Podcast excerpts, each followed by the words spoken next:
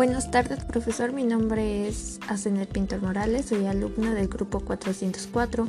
Bueno, en esta actividad que es la número 2, la cual es los proyectos de nación monárquica e imperial, en esta hablaremos sobre tres preguntas, las cuales responderé. La primera nos dice qué importancia tuvo para la vida de México el haberse independizado y buscar proyectos de nación que permitieran la estabilidad política, económica y social.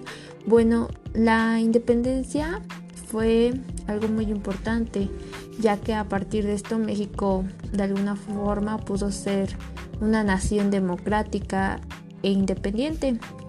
Nosotros como mexicanos creo que esto es algo muy significativo, ya que Gracias a esto, todo lo que se anhelaba era la libertad de nuestra nación y pues logramos obtenerla luchando de alguna forma o de bueno de los que lucharon este por esta independencia lo lograron entonces gracias a ellos pues tuvimos la libertad en esta nación. También de igual forma gracias a la independencia ahora nosotros como mexicanos nos reconoce nuestros derechos. También se terminó la paga de tributos que antes era lo que yo siento que para los mexicanos era un problema.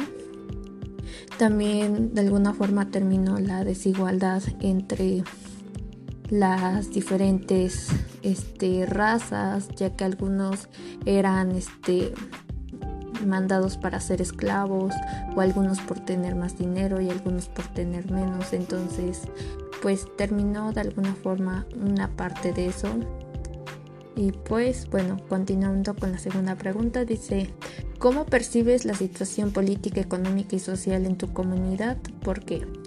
Bueno, yo soy de la comunidad de Zacatelco y en por, mi punto de vista, yo creo que aquí, tanto políticamente, económicamente y social, pues no es muy buena, puesto que ya este, hablando políticamente, nosotros, este, pues ahora sí que los representantes que representan la comunidad aquí de Zacatelco, los políticos son muy corruptos de alguna forma.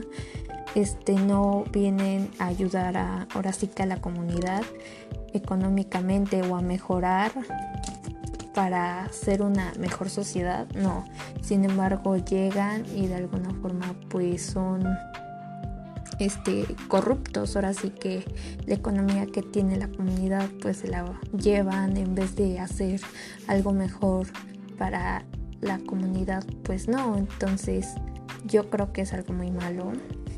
Y bueno, continuando con la tercera pregunta, dice, si tuvieras la oportunidad de mejorar las condiciones de vida en tu comunidad, ¿qué, qué propondrías? Bueno, como ya le decía, es que aquí políticamente hay una gran corrupción y pues lo que yo propondría sería que nuestro este, que alguien nos represente políticamente, una persona que pues es ahora sí que de alguna forma pues humilde como nosotros, ya que tendría la misma visión que el pueblo o la comunidad de aquí de Zacatelco, ya que este de cierta forma tendríamos la misma visión y esa persona se daría cuenta del apoyo que necesita la gente y de más sin en cambio que una persona que pues tiene dinero y que realmente solo viene pues ahora sí que a terminar con la comunidad y quedarse con el dinero y no apoyarle nada.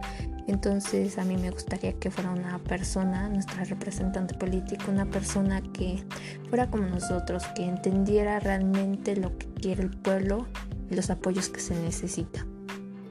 Bueno, eso es todo de mi parte. Muchas gracias. Hasta luego, profesor.